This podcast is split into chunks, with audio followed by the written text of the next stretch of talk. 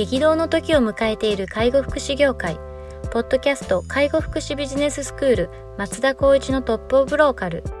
大手外資系アパレル会社のトップセールスマンから介護福祉事業経営者に転身した松田光一がこれからの介護福祉経営に求められるものについてお伝えしていきます。既存事業がうまくいかなくなってきた。今後の事業展開が不安などのお悩みを抱えている経営者の方。異業種から介護福祉業界への参入を考えている経営者の方。これからどんどん事業を拡大していこうと考えている経営者の方。など介護福祉ビジネスの入門から応用までさまざまなステージの方に楽しんでいただける番組です。こんにちは。ナビゲーターの松本真嗣です。ポッドキャスト介護福祉ビジネススクール松田光一のトップオブローカル。トップオブローカルとは介護事業において地域に密着し地域に愛されることで地域のナンバーワンになることです松田さん、本日よろしくお願いします。よろしくお願いします。はい、今日も行きたいと思います。えーと今日はですね、ご質問いただいておりますので、取り上げたいと思います。はいえっ、と、開業コンサルは必要ですか？というようなご質問です。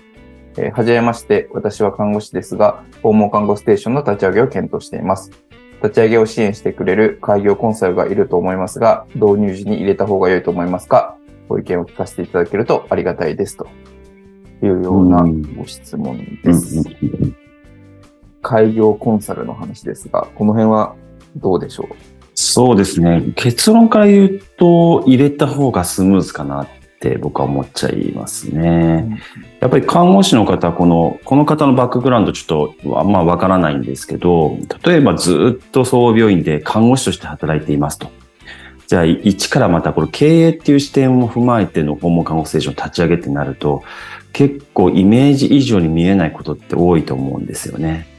やっぱりこう、組み立て、その経営っていうのはやっぱりこう、数字の組み立てをしながら、いかにスタッフを掌握しながら前に進めていくかってなると、集中できる環境を、まあ、作った方がいいよねっていうところがあるので、先ほど言ったように結論から言うと入れた方がいいんじゃないかな。ただ、やっぱりこう、考え方、やりようによっては自分でもやれるので、立ち上げの部分で時間がもしあるんだったら、その部分も、まあ、いろいろと勉強できる時間を設けて、立ち上げてもいいですし、それは、まあ、自分の知見にもなって、財産にもなるので。ただ、リスクをヘッジするってなると、やっぱりコストがはかかっちゃうんですけど、まあ、行ってはやってもいいんじゃないかなと、僕は個人的には思いますね。まあその立ち上げにかかるいろんなこう学習コストをお金で買うみたいな感じですよね、きっと時間と。うん、そうですね。うんまあそんな感じですよね。結構訪問看護の開業コンサルっていそうな気がしますけど、そうですね。どどんなパターンの人がいますか？どうなんですかね？例えば、もうずっと自分でやっていて訪問看護、それで、えっ、と、開業支援をやっている方もいらっしゃれば、まあ、いわゆるコンサルティングファームから、こういった介護福祉ジャンルのお専門特化した人がいたり、まあこの二つのパターンでの支援っていうのがあるんじゃないかなと思いますけどね。どっちがいいとかってあります？いや、僕はやっぱり、もし仮にこの方が看護師で解消するんであれば、前者のやっぱり訪問看護をやってて、で、かつ開開業支援をやっている方、コンサルティングやってるところが僕はいいんじゃないかな。要するに、やっぱ専門用語も飛び交いますし、今の背景とか看護師の視点を見た上で、えっ、と、支援してくれるところの方が、大前提やっぱりこう、スムーズかつ、なんだろう、納得感を持って進めれるんじゃないかなっていうのはちょっと思っちゃいますよね。うーん、なるほどですね。なんかもうコンサルティングファームっていうと、まあこういう訪問看護ステーションだとやっぱ、某総研さんとか、うん。きっとああいうところだったりとか、まああとはちょっと FC みたいな感じで関わるようなところろもきっとありますよね。ありますね。最近本当にこう、お互いに習っちゅうもんみたいな感じで、そんなにその、コンサルフィーを高く設定せずに、かつ専門的な、あの、知見とかを提供してくれるような FC さんも結構出てきていますし、そういったところは、まあちょっと人づてでね、こう紹介してもらいながら安心感を持って依頼するっていうのもいいかもしれないですね。そうですよね。まあこの、なんて言うでしょう。あの、訪問看護ステーションだけじゃなくて、まあ他の介護事業でも、確かにそれこ。そ福祉事業でもいろんな開業コンサルがいると思うんですけど、うん。なんかこう、いいコンサル、悪いコンサルってやっぱあるじゃないですか。ありますね。そう、見極めってなんかありますか？どうだろうなやっぱりもう自分もそういったなりわいもしているっていうのもあるんですけど、やはりその人がやった経験があるとか、現在もやってますみたいな、そういったところがいいんじゃないかなって個人的に自分のことをなんかこう言っちゃうのもあれなんですけど、その方がいいんじゃないかなっていつも思いますね。某総研さんっていうのはもちろんそのエビデンスとか、そのいわゆるこうデータ分析ですよね。ここは僕もなんかこう人づてに拝見させたこと、あの、ちらっと見たこともあるんですけど、もう膨大です。でもそれをいかにどう選択してやるかっていうところに関しては、正直、まあ、テーブルにカード並べてるぐらいかなって思っちゃうと、まあ仮説をもとにどれをやっぱりやることを注力することを取捨選択してやるっていうところを、なんだろうな、アドバイスもらえるかっていうのは、やっぱり現役であり、やっているところが、やっぱ強いんじゃないかなって僕はちょっと思っちゃってますよね。なんかその、経営のリアルみたいなところがどこまで行ってもやっぱり外部のコンサルの人だと分かんないですもんね、きっと。そうですね。例えばもうそういった数字の部分に関しては、やっぱ専門的に税理士とか会計士とか、うん、まあその会計士、税理士でもやっぱりこの介護福祉医療に特化したところもあるので、通常部分はやっぱり専門的な人に任せて、どう運営していくか、どうまあ展開していくかっていうところに注力できるような環境を作るっていう意味でも、まあ今回の訪問看護の方もそうですけど、まあそこはコストをかけるっていう部分はあるかなと思いますね。うん、なるほどですね。なんか僕もちょっと、ちょっと知り合いの訪問看護師のこの代表の方に話聞いてて、その方はか立ち上げのコンサルで500万払ったって言ってて、500万ってと思いながら。すごいな。え、それって何 ?FC とかじゃないですか？加盟金とかじゃないんですよ、ね、いや、じゃなくても普通に500万払ったって。まあ、いや今だはですか、は今はいい勉強代だと思ってるけど、みたいな。いかにあいつが間違ったこと言ってるかが今わかるみたいな感じ。訪問看護師の平均単価が、だいたい月の売り上げが100万ぐらいですって言われてたの、100万もいかんやんみたいな、あるじゃないですか。はい。だからなんか多分、そういうその、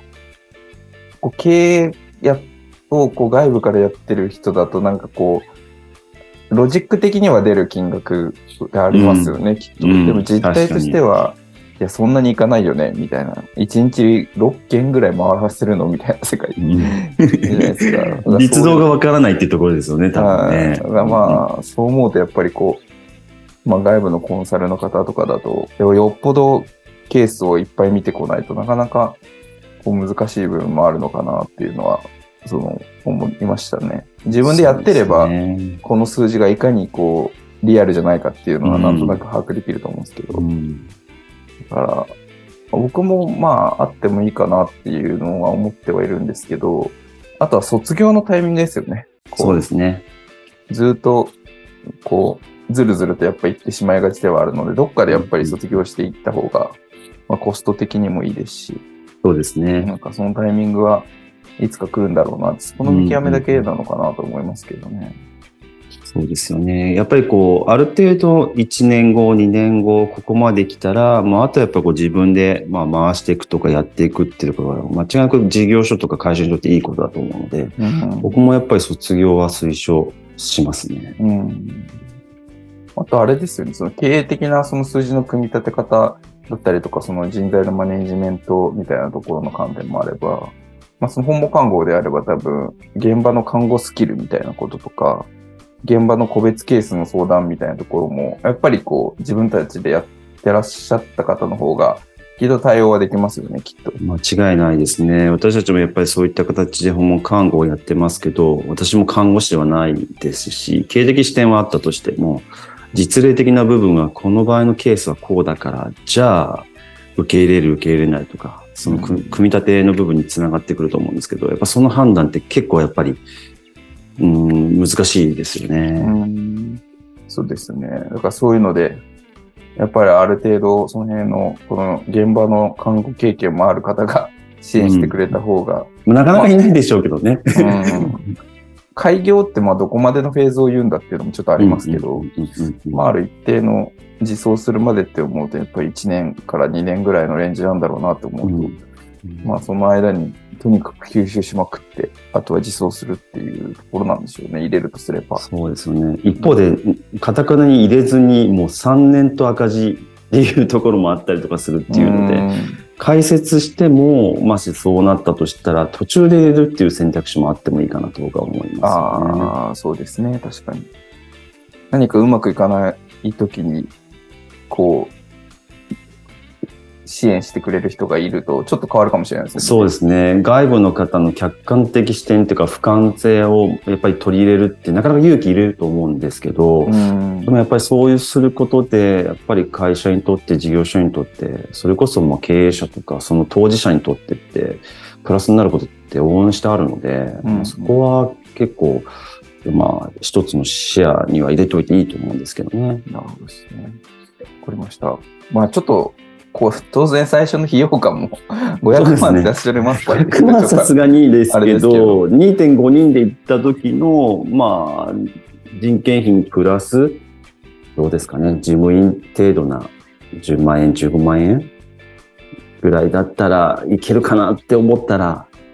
いつまでにどうするか、まあ、決めた上でうん。導入するっていうのもいいかもしれないですね。そういうことですね。じゃあぜひ、ちょっと導入を、基本的には導入した方が良いというような前提で、あとは費用なり、そのコンサルタントのこう、あの、知見なりっていうのをしっかり見極めてあ判断いただければというところですかね。はい。はい。では、本日は以上させていきます。ありがとうございました。ありがとうございました。ポッドキャスト介護福祉ビジネススクール松田光一のトップオブローカル番組では介護福祉サービスに関するご質問を当番組の専用ウェブサイトより募集しております。番組 URL よりサイトへアクセスし質問のバナーから所定のフォームへ入力の上送信をお願いします。URL は http コロンスラッシュスラッシュ tol.sense かっこセンス world かっこワールド .com かっこコムになります。皆様のご質問をお待ちしております。